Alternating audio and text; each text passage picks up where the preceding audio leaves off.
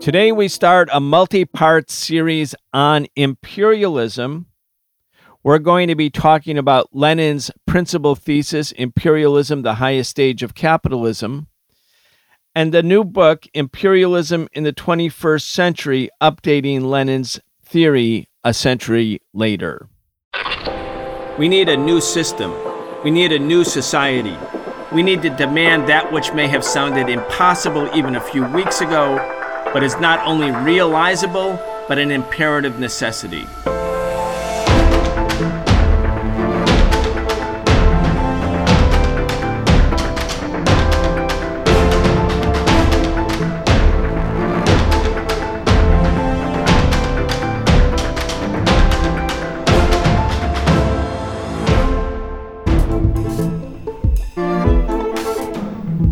Welcome to The Real Story on the Socialist Program. I'm Brian Becker. I'm joined today by Walter Smolarek. Walter joined me and others in helping to write a book called Imperialism in the 21st Century Updating Lenin's Theory a Century Later. We'll discuss the core ideas from this book and weigh in on how the situation has further evolved since Lenin's publication more than a century ago. Walter, welcome back. Glad to be here. I mean, Walter, as you know, for anti war people, for social justice activists, for people in the labor movement, especially for those political and social forces fighting for revolutionary or radical change in the United States, the center of world imperialism, it's critically important to have a clear vision or political understanding of what imperialism is. I can remember as a kid people my age and people in that generation, we were all learning about war up close because of the Vietnam War. If you were 12 or 13 in 1965 or 1966, and then you were a little bit older a couple years later, it was very likely that you might be drafted and go to Vietnam and fight. And so people were thinking about U.S. foreign policy. They were thinking about the war. They were coming out against the war. They they finally decided in large measure that the war was a terrible mistake. But then those in the socialist movement, those in the Marxist movement, those who had read the writings of Vladimir Lenin, for instance, and his book Imperialism, the Highest Stage of Capitalism, came to the same conclusion or were won over to Lenin's conclusion that the war in Vietnam was not a mistake, like the other wars conducted by the United States, at least in the modern era, not a mistake, but rather the byproduct of a system. The system is capitalism, but a particular stage of capitalism, monopoly capitalism, which Lenin said is, in the briefest, most succinct way, is a correct understanding of what imperialism is. Imperialism, the modern imperialism, the imperialism of our age, is monopoly capitalism. So, Walter, this was an important book. We decided that we'd write this book because while Lenin's core concepts, core ideas, as part of that brilliant polemic that he wrote in 1916 against those in the socialist movement who had supported their own imperialist governments during the first imperialist world war, that brilliant polemic also needed updating because, as one would expect, a century later, a lot has changed in the world. But the imperialist system, in spite of its different sort of manifestations, different stages, different phases, it's still at its core imperialism. Anyway, you wrote the first chapter of this book, and I think the name of that chapter is Learning from Lenin's Imperialism 100 Years Later. Now, as we go through this multi part series, I want to be able to go over some core definitions. And again, we'll try to put Lenin's book into context. Why did he write it? What was going on? What were the debates and controversies in 1916 that so divided the socialist movement? But let's just start with some sort of core definitions. Let's walk people through what Lenin meant by imperialism. Of course, imperialism as a term has been coined to describe the actions of different social systems or political entities going back to the Roman Empire, like 2,000 years ago, the Roman Empire and Roman imperialism. But Lenin's talking about modern day imperialism. Let's just go over some of the core characteristic features that Lenin identified so that we can begin this process of definition? Well, Lenin pointed out five characteristic features of imperialism. So, one, the concentration of production and capital has developed to such a high stage that it has created monopolies which play a decisive role in economic life. Two, the merging of bank capital with industrial capital and the creation on the basis of this financial capital of a financial oligarchy. The export of capital, as distinguished from the export of commodities, acquires exceptional importance.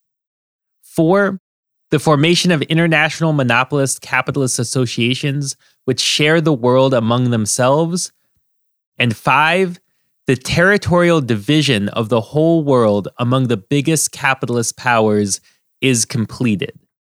And Lenin also wrote if it were necessary to give the briefest possible definition of imperialism, we should have to say that imperialism is the monopoly stage of capitalism. One thing, Walter, that I think is very important is that he writes this book in 1916. It's not a long theoretical document, it's not like Marx's Capital. In many ways, it's an essay, it's an outline. He's not even doing his own original research. He's using the research of others, but it's part of a polemic against different currents, and they were really the majority current in the socialist movement at that time, who, in spite of their earlier solemn pledges not to support their own government should their own government engage in a global war, as happened in finally in 1914 in World War One, in spite of their pledges not to do so, they all capitulated during the early days of the war when the war fever was high, when everyone was enlisting, when people were going off and being killed or killing other people in other countries where nationalist fervor was so high. He wrote this as a polemic to say no matter what, each of these different capitalist governments, each of them, no matter what they say, no matter what form their government is, whether it's a monarchy, whether it's a parliamentary democracy, whether it's something in between, they're all at their core, they have predatory aims, meaning none of them can be actually fighting for a progressive purpose. So if you support your government, no matter what your rationale, you're supporting the reactionary system of imperialism. Anyway, let's just talk about why and how that struggle plays out. Yeah, that's right, Brian. I mean, the different social democratic parties, which were what the Marxist parties were called at the time, all of the different social democratic parties of Europe, in their majority, came up with one excuse or another to explain why, while they maintained a general opposition to imperialism, this war was different. That's something that still happens to this day. So, for instance, if you were in France or in Britain capitalist countries that had parliaments that had, you know, quote unquote democracy, you could say, well, in Germany, there's a Kaiser, there's a king. And the same is true of Germany's principal allies, Austria Hungary and the Ottoman Empire. And so our side is the progressive side because our bourgeoisie is democratic and the other bourgeoisie is dictatorial or autocratic. And then, you know, if you were in Germany or Austria or in the Ottoman Empire, you could say, well, this is a war for national defense. Sure, we oppose our own reactionary monarchical ruling class, but this is a war for self defense, and we can't allow the fatherland, our home country, to be subjugated. So there were these rationales that took place, but they were fundamentally a response to profound social and state pressure. The hysteria that gripped society when World War I broke out was absolutely palpable. It infected not just the ruling class, but the working class as well. And in addition to being politically and socially isolated from the working class, an anti war position also means that you would face brutal persecution, brutal persecution by the capitalist state. It was illegal in most cases to be opposed to the war. It was illegal to encourage people not to be drafted you would lose your seats in parliament and all of the attendant financial and political and legal privileges that go along with that.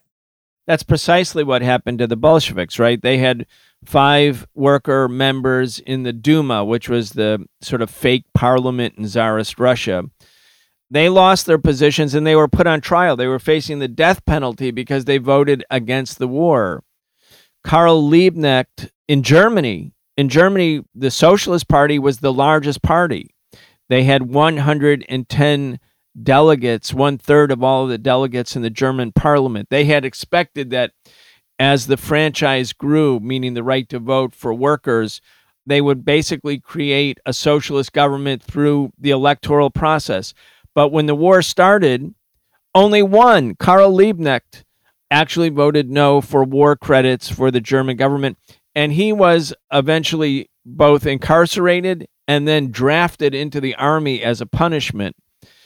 Eugene Debs, he spoke out against the war when the U.S. was a late entry into the war. The U.S. entered the war in 1917, three years after it started, or almost three years. And Eugene Debs was sentenced to 10 years at hard labor at age 66 because he told the workers, don't go and kill your fellow workers. I mean, there's a couple of things that might be hard for our current contemporary audience to understand about the pressure is that all of the socialists had said ahead of time at the Basel Congress in 1912 and earlier when they anticipated that there could be a war between the different imperialists in this repartition or redivision of the world, an already fully colonized world. They anticipated that it would happen and they solemnly pledged that they would fight against it. But, you know, the hysteria against the enemy becomes so great. I mean, that's not the only reason that explains the capitulation. As a matter of fact, Lenin's book, Imperialism, the Highest Stage of Capitalism, talks about what the economic basis is for the opportunist reaction to the war, the capitulation by the socialists to the war. And we'll, in this series, we're going to talk about what the economic basis is for right wing opportunism within the socialist movement. But there's another element here that I think isn't really fully understood. In the United States, a large number of people in the so called peace movement or anti war movement were very hesitant to be 100% against, say, the U.S. attacks on Iraq during the first Gulf War. And we've talked about that in other episodes of the Socialist Program. In 1991, there was a split between anti war forces who I was aligned with. They were called the National Coalition to Stop U.S. Intervention in the Middle East. And we were demanding stop the war before it starts, no U.S. war against Iraq, et cetera, et cetera. The other side said, well, we can't only have that slogan because Iraq did invade Kuwait in August 1990. Iraq did seize Kuwait. Iraq tried to annex Kuwait, and we don't approve of that. So we have to condemn Iraq, but we don't want to say we're supporting a war. So what we will say instead is, and what they actually demanded and what they marched under, their banners, their placards, their chants were sanctions, not war, meaning don't bomb Iraq, but impose economic sanctions. And our argument at the time was the U.S. is not going to go to war against Iraq because of Kuwait. That could have been easily negotiated. But even if it couldn't, Iraq and Kuwait are neighbors. Iraq's perception is that Kuwait was sort of stolen from Iraq by British colonialism. That the Iraqis actually viewed Kuwait the way the Chinese viewed Hong Kong, something that was stolen from them by British imperialism, and British imperialism put a flag on it and called it a nation, but it was actually part of Iraq. Anyway, that dispute between Iraq and Kuwait goes back for a long time. Our argument was look, imperialism isn't going to war against Iraq because it really needs to punish Iraq in some way. They're going to war for their own predatory purposes. They have a goal in going to war, and it has nothing to do really with Kuwait. And as a consequence, we shouldn't give an inch. We shouldn't say, we disagree with the tactic of war, but we agree that there should be some punishment by the U.S., in this case, economic sanctions. That's what they were actually demanding. It's hard to believe now. We said, no, we actually favor the defeat of U.S. imperialism because we, as a working class movement, as a socialist movement in the United States, recognize that our enemies, the enemies of the U.S. working class, are not in Baghdad. They're not anywhere else. They're in Wall Street. they're in the corporate boardrooms, that our real problem is the capitalist ruling class here. Now, that was Lenin's argument, and that had been the Socialist International's position earlier when they said that they weren't going to support their own governments. They, they in fact, had a Congress in Basel, Switzerland, where, and I want you to read, if you could, a couple sentences from that manifesto, which was 1912, where all of these parties that eventually capitulated all swore they were going to do revolutionary things should there be a war.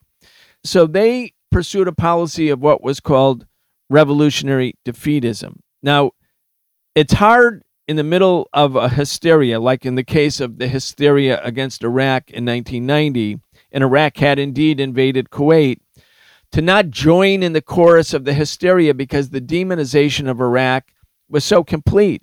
But just think of it this way, Walter. What if Iraq had the capability not only of attacking American troops that were invading their country, but let's say they were able to bomb U.S. cities the way the U.S. was going to bomb Iraqi cities and the way the U.S. did bomb Iraqi cities to take an anti war position under those circumstances where your enemy is actually delivering blows, you dropping bombs on you, you know, killing people. I mean, the pressure, like the pressure that the socialists felt in World War One, where it wasn't just a one sided massacre, but a real war where there were casualties and destruction in every country, that took a lot of guts, and very few socialists stood up under the pressure. That's right. So, just to read a little bit from the manifesto issued by the Congress at Basel, Switzerland, the International Socialist Congress at Basel, what the assembled parties pledged to do less than two years before the war broke out, they wrote If a war threatens to break out, it is the duty of the working classes and their parliamentary representatives in the countries involved, supported by the coordinating activity of the International Socialist Bureau to exert every effort in order to prevent the outbreak of war by the means they consider most effective. In case war should break out anyway, it is their duty to intervene in favor of its speedy termination and with all their powers to utilize the economic and political crisis created by the war to arouse the people and thereby to hasten the downfall of capitalist class rule. So, what they were essentially pledging to do less than two years before the war broke out, was to have a revolution if indeed the imperialists were to send the working class of their respective countries out to kill one another. That they would vote against the war credits in parliament, that they would tell their members not to join the military, that they would organize strikes to shut down the munitions industries that sustain the war, and if necessary, initiate insurrections and actually overthrow that government that was trying to prosecute an imperialist war. But as you laid out, that is not what ended up happening. Right. And because the Bolsheviks took this principled position under Lenin's leadership, as the war dragged on and on, and as the Russian workers and peasants no longer wanted to fight the war, as millions of Russians were dying, and about 3 million did die by 1917, ultimately there was a revolution, just as the Basel Manifesto had anticipated. And because the Bolsheviks had been true to their position, their principles against imperialism, they were able to eventually enter into really the leadership position. So here's the Bolsheviks in 1914. When the war started, they were really the strongest socialist party. The largest party was the Social Revolutionary Party. They were based on a radical peasant orientation. The Bolsheviks and the Mensheviks, who had been part of the same party but split, the Bolsheviks between 1912 and 1914 had become stronger than the Mensheviks. But in 1914, the war starts. The Bolsheviks take this principal position. Like Eugene Debs, like some other socialists, including the Serbian Socialist Party, they stay true to their beliefs. Their representatives in Duma are kicked out of the Duma, kicked out of the parliament. They're put on trial. They're facing life in prison. All of the other Bolshevik leaders who are not in exile are arrested. They're sent to Siberia. Some are killed. The Mensheviks and the other groups, because they support the Russian war effort, are allowed to continue to function as socialists. So you can see the advantage that's gained, the Bolsheviks are silenced, they're repressed. The Mensheviks and the social revolutionaries who have a patriotic orientation towards the war, they're allowed to function. They get stronger. But then the revolution happens in you know March slash February 1917. The revolution against the czar. It's really because the people don't want to fight anymore. They don't want to fight, and a new provisional revolutionary government comes in, and it's really supported by, bolstered by the same Mensheviks and social revolutionaries. That part of the workers' movement that now says, look, we're going to continue the war because now, this time, we can continue the war with a noble cause. It's no longer for the czar, it's for our new revolutionary provisional government. And the Bolsheviks say, no, it's still the same system, and we have to stop the war. And we don't need to go over all the details, but by October slash November, depending on what calendar you're using, November 7th, the Russian working class and peasantry rise up and overthrow the provisional government and have a new government led by the Bolsheviks and by the left wing of the social revolutionaries who were also had come into the Bolshevik camp. So the Russian Revolution actually becomes an anti-war revolution. And then the Bolsheviks say, "We're done with the war. We're not fighting anymore. The war comes to an end." It really shows that the Basel Manifesto which was what Lenin was adhering to. In other words, a basic tenet of the Second International becomes really the compass for revolution. It shows the sagacity, the wisdom of the Basel Manifesto, but the other socialist parties succumbed to the pressure and capitulated at the beginning of the war, where it looked suicidal to take a position against the war when you were going to face such heavy, heavy repression.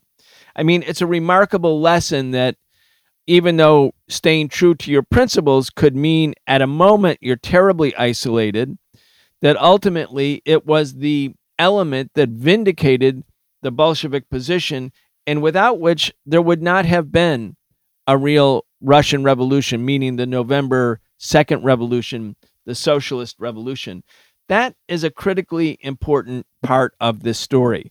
Anyway, there's so many different parts, Walter, to the story that we're going to explore as we talk about the book that you and I and others co authored, Imperialism in the 21st Century. Now, in that book, we reprinted all of the texts from Lenin's original book, Imperialism, the Highest Stage of Capitalism. In the first chapter, the chapter that you authored, we also go over what Lenin talked about in terms of the characteristic features of modern day capitalism. Now, one of the big parts of his definition of imperialism and one of the big causes of World War I was the repartition or redivision of the world, a world that had already been fully colonized, or if it wasn't an out and out colony, it was a semi colony, a sphere of influence. A handful of imperialist countries dominated Africa, dominated Latin America, dominated Asia and the Middle East. Monopoly capitalism in their own home countries became more and more productive. They needed a growing international market, but there was no market because each of the empires had already taken its share of the rest of the world, meaning most of the world was colonized. So World War I was a war to redivide the world for colonies. If you look at World War II, it's basically the same phenomena. I mean, when you think about who's fighting who, different blocs of countries, Axis and allied countries, Germany and Japan were fighting to get colonies that had been monopolized by Britain and France. And of course, the United States aligned itself with Britain and France against Germany, Japan, and Italy.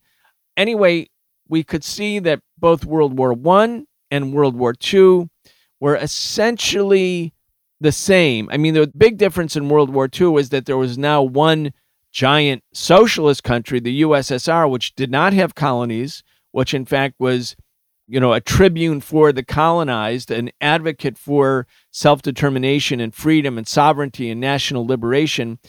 And it was the Soviets who fought German imperialism, took on 80% of the German divisions, who principally defeated Nazism in Europe and helped liberate Eastern and Central Europe. But anyway, World War One, World War Two, again, a repeat in World War Two of the phenomena of the imperialists fighting each other in different blocs over who would control which territory because the world was fully colonized. But Walter, one of the elements of the book that we co authored with others was that after World War II, that feature of the imperialist epic shifted, meaning the colonized became independent countries. And yet, in many ways, colonialism, out and out colonialism, where Britain controlled entire countries lock, stock, and barrel and had a monopoly on trade with those countries, and the same with France, etc. We then witnessed the phenomena of what Nkrumah called neocolonialism. Anyway, a profoundly different era, but still the same system of monopoly capitalism. That's right. And it was the consequence, this shift from colonialism to neocolonialism, retaining its core imperialist character, but shifting in terms of tactics, essentially. The key motivating factor behind this was the socialist revolutions that took place in the aftermath of both world imperialist wars. As you laid out, one of the key consequences of the First World War and it's certainly attributable to the horrors of the First World War, was the Soviet Union, the existence of the Soviet Union. So now socialism went from being a concept, you know, that maybe was put into practice for a few months in Paris in 1871, but but essentially a concept that's yet to be tried on a large scale to being, you know, a living, breathing force in world politics, the Soviet Union, which completely reorganized world politics. So that was something that's certainly bad for imperialism, even though the French and the British and the US colonists got to eat up the colonies, the colonial possessions of the defeated imperialist powers and brutally exploit the people and resources there. Instead, they had this huge political problem because now there was a Soviet Union. The same was true at the end of World War II, but even more intensely so because now, instead of having the imperialist war leading to a socialist revolution, now there is a bloc of socialist countries that existed in the world. You had, in the immediate aftermath of World War II, you had revolutions in Vietnam, in Korea, in Yugoslavia, the establishment of socialist countries in Poland, East Germany, elsewhere in Eastern Europe. And you had, most significantly, the Chinese Revolution in 1949. Just like most of the fighting took place between Germany and the Soviet Union in the European theater of World War II, most of the fighting in the Pacific theater of World War II took place not between the US and Japan, but between China and Japan. And one of the principal protagonist there was the Chinese Communist Party. They were able to lead a revolution a few years after the conclusion of the war. So the imperialists had an even bigger problem at the end of World War II. Even though some won and some lost, there was now a bloc of socialist states to contend with. And so it became necessary, essentially necessary, for the imperialist countries to essentially band together and fight as an imperialist united front against the socialist countries of the world and against the rising national liberation movements, many of which were socialist, I would say most of which were socialist, that also emerged in that period or gained tremendous strength in that period following World War II. The United States, US imperialism was the principal architect of this shift. Early on in the war, there's something called the Atlantic Charter, and then there were a number of major conferences that the US helped convene the Yalta Conference, Tehran, the Bretton Woods Conference, that essentially set the shape of the post war world. And core to that is this new neocolonial model where rather than being the exclusive possessions of one or another imperialist power, you know, Nigeria being a British colony, Indonesia being a Dutch colony, the Philippines being a US colony, these colonies would be granted nominal independence to political forces if, you know, the imperialist powers could help it to political forces that were basically aligned with imperialism, amenable to the exploitation of their countries by Western corporations. And then all of those different capitalists, the capitalist enterprises in the various imperialist countries, would compete peacefully for market share in all of the oppressed countries rather than having their business exclusively reserved, restricted to the countries that were the possession of their home imperialist bourgeoisie. Right. So let's again frame this. We're talking about Lenin's book, what is still relevant, what changes after World War II. The world obviously becomes decolonized, but then impacted by neocolonialism and also the rise of the socialist bloc. So you have the Soviet Union. Again, they come out of World War II stronger, even though they lost 27 million people. 27 million people. The U.S., by comparison, lost 400,000, which is terrible. But compared to 400,000 or 450,000 deaths to 27 million, China also lost an equivalent number, about 25, 30 million people. Germany lost about 8 million, a similar number in Japan. I mean, World War II, all of the capitalist countries that were fighting to expand their market were actually destroyed by the war. So the Allies were destroyed, the Axis powers were destroyed, you know, not completely destroyed in the case of, say, Britain, but, you know, Britain was bombed heavily. But the United States comes out of the war not bombed. None of its cities are lying in ruins. Its factories are not destroyed. Yes, it lost many, many young people who were in the U.S. military, not as many as the other countries. But basically, the U.S. became the war supplier of the world. And the rest of the world and especially Europe and Japan destroyed. So the United States recreates a new world order at that time. So US imperialism takes the helm. British imperialism had been the dominant imperialism, but now it's basically finished based on the ravages of the war and also the anti colonial movements, whereby the British Empire, which in prior times, the sun never set on the British Empire, meaning it was everywhere. Well, it was starting to contract very rapidly. So the U.S. is basically unharmed by the war.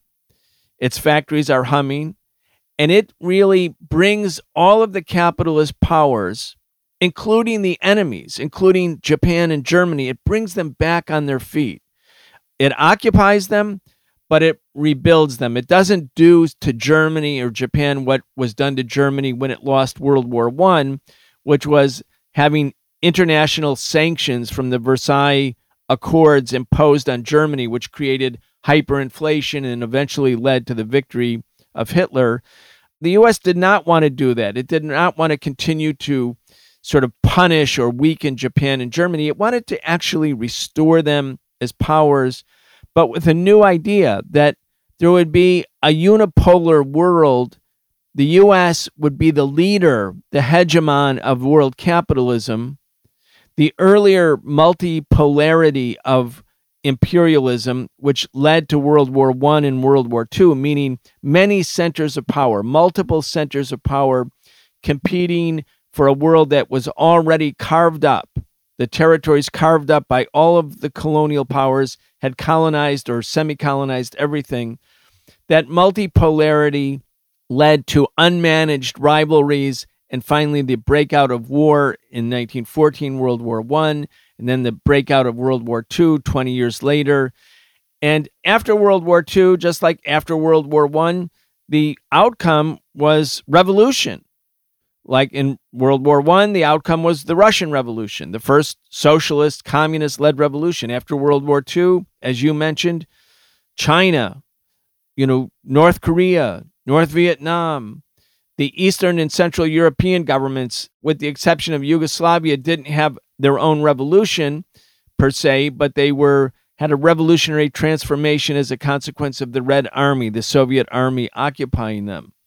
Yugoslavia actually did have its own indigenous revolution, and Czechoslovakia, a semi revolution in 1948. But nonetheless, my point is that by 1948, two fifths of the world's population are now living in socialist led governments. In the world, because of the devastation of World War II, the United States, which has 5% of the world's population by in 1945, 46, is producing 50% of the world gross product. In other words, 50% of all production in the world is being conducted by this country with only 5% of the world's people. So the US has this amazing advantage and privilege. And it says to all of the countries, Britain and France, who are its allies, Germany and Japan, who are its enemies, and Italy, which had been an enemy to all of the capitalist powers, we're going to let you come back. We're, in fact, going to use the Marshall Plan and US money and the newly created World Bank and the newly created International Monetary Fund which were two of the three legs, the third of the new U.S. led world order being the United Nations itself. So we're going to use the UN, the IMF, the World Bank, and allow you to recover. And the quid pro quo is you're going to recover, you're going to get rich again, you're going to be able to, you know, use neo-colonial policies in Africa, in Asia, in the Middle East, in Latin America. You're going to get rich again, you're going to rebuild again. But we're not going to have multipolarity. We're going to have a unipolar world, and you're going to be our junior partner.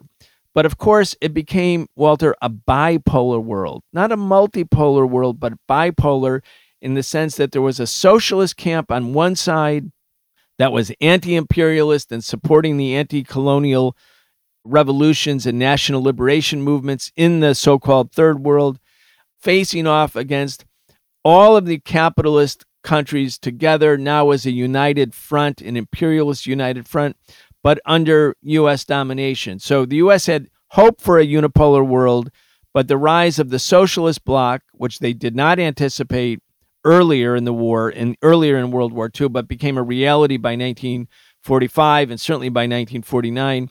Now it's a bipolar world. So imperialism goes through these different stages, and this is what we want to cover in our multi part series between Christopher Columbus's voyage to the so-called New World, the beginning of colonialism, and of course with it the slave trade of for African people and the genocide that's perpetrated against the indigenous populations of both South and Central and North America. That's the beginning of the era of colonialism. But colonialism for the first couple hundred years is a policy by some countries and by some corporations like the British East Indies Company or the Dutch East Indies Company, whose own navies, whose corporate navies and corporate armies were actually bigger than the armies and navies of the home country. It was a policy, it was becoming a dominant part of world politics, but it was a policy. Lenin says in his book, in Imperialism, the Highest Stage of Capitalism, that around the 1870s or the 1880s, when the entire world is partitioned when all of the world is now colonized or semi colonized, when all of the capitalist, the major capitalist countries have seen the same economic transformative processes whereby the banks take control over industrial capital, meaning finance capital starts to reign supreme, where small scattered production leads to monopoly. So you have finance capital and monopoly capital, and also the need to redivide the world as the capitalists fight each other. That's when imperialism goes from being a policy to a system, a global system, modern day monopoly capitalism. And then there's another stage of imperialism after World War II multipolarity and unmanaged rivalries that led to one world war after another between the imperialists is channeled into a united front of all of the imperialists under the leadership of the United States against the socialist bloc countries who are aligned with the anti colonial movements of the people in what was called the third world. So that's a new stage of imperialism, which the you know we know in a popular vernacular as the Cold War. It wasn't that cold if you lived in Korea. It wasn't that cold if you lived in Vietnam. It wasn't that cold if you lived in Guatemala or Iran or the Dominican Republic. It wasn't that cold if you were in a Congo it was a hot war for many, many places, a bloody, brutal hot war. But that is the era of the Cold War. And when we come back, Walter, and pick this story up in our next segment, we're going to talk about the next phase of imperialism, what might be called the unipolar phase. So we had the multipolarity of imperialists fighting each other, then the bipolarity of the U.S. imperialism leading a, a unified imperialist camp, against the socialist bloc. And then after the implosion of the Soviet Union and the overthrow of the socialist governments in Eastern and Central Europe, the beginning of what the US hoped would be a unipolar world, a true unipolar world, the thing that they had hoped for in 1945, they thought they were finally getting in 1991. And it leads to a reshaping of US foreign policy and ultimately the takeover by what we now call the neocon consensus dominating US foreign policy, leading to wars in Iraq twice, in Afghanistan, against Libya, Syria, you name it. Anyway, when we come back, Walter, we're going to continue our look at Lenin's teachings, the book that we helped write, Imperialism in the 21st Century, but we'll pick up by looking at what appeared to be a unipolar era for U.S. imperialism. Yeah, that's right, Brian. And they were so ecstatic. They were so elated by the fact that they had won the Cold War, that the Soviet Union had been overthrown, and they felt that they were finally on the cusp of this dream of total world domination, of unchallenged hegemony over the entire world. That you get this concept that listeners might have heard referenced before the end of history the end of history. They there was a book written by this guy named Francis Fukuyama. It was very popular. Its core thesis was embraced by many bourgeois intellectuals and political leaders at the time. And they thought that they had actually won history, that the struggle for power in society was over, and that US quote unquote liberal democracy, meaning US imperialism, the US dominated world system, would reign forever unchallenged. I mean, this is the kind of unbelievable imperial hubris that the imperialists embraced. Its highest expression may be the Bush administration and the neocon establishment that took full control of US foreign and military policy at that time. But that's really what it was rooted in this idea that finally US imperialism had made it. They stood alone among all the other capitalist empires and could call the shots without anybody else interfering. It was, of course, a complete fantasy, but that's really what a lot of them believed. Right. The crowning achievement of the human race was that we would all, after going through evolutionary social changes, we would all be able to live under the rule of a few American billionaires. Anyway, you are right, Walter. It's a fantasy. We're going to keep this topic going, especially for activists in the United States, for people who want change in the United States. We're fighting for affordable housing. We're fighting to cancel the rents. We're fighting to avoid evictions. We're fighting for uh, canceling student debt, social justice, higher wages, but we have to root our struggle for justice in the United States in a perspective that clearly understands that imperialism is a global system, that the country we live in, the government that says it speaks in our name, the U.S. government, is in fact the center of the world imperialist system. And so our movements for justice have to be internationalist and they have to be anti imperialist. Anyway, we'll pick this up next time you're listening to the Socialist Program. We'll be back on Tuesday with our episode called In the News.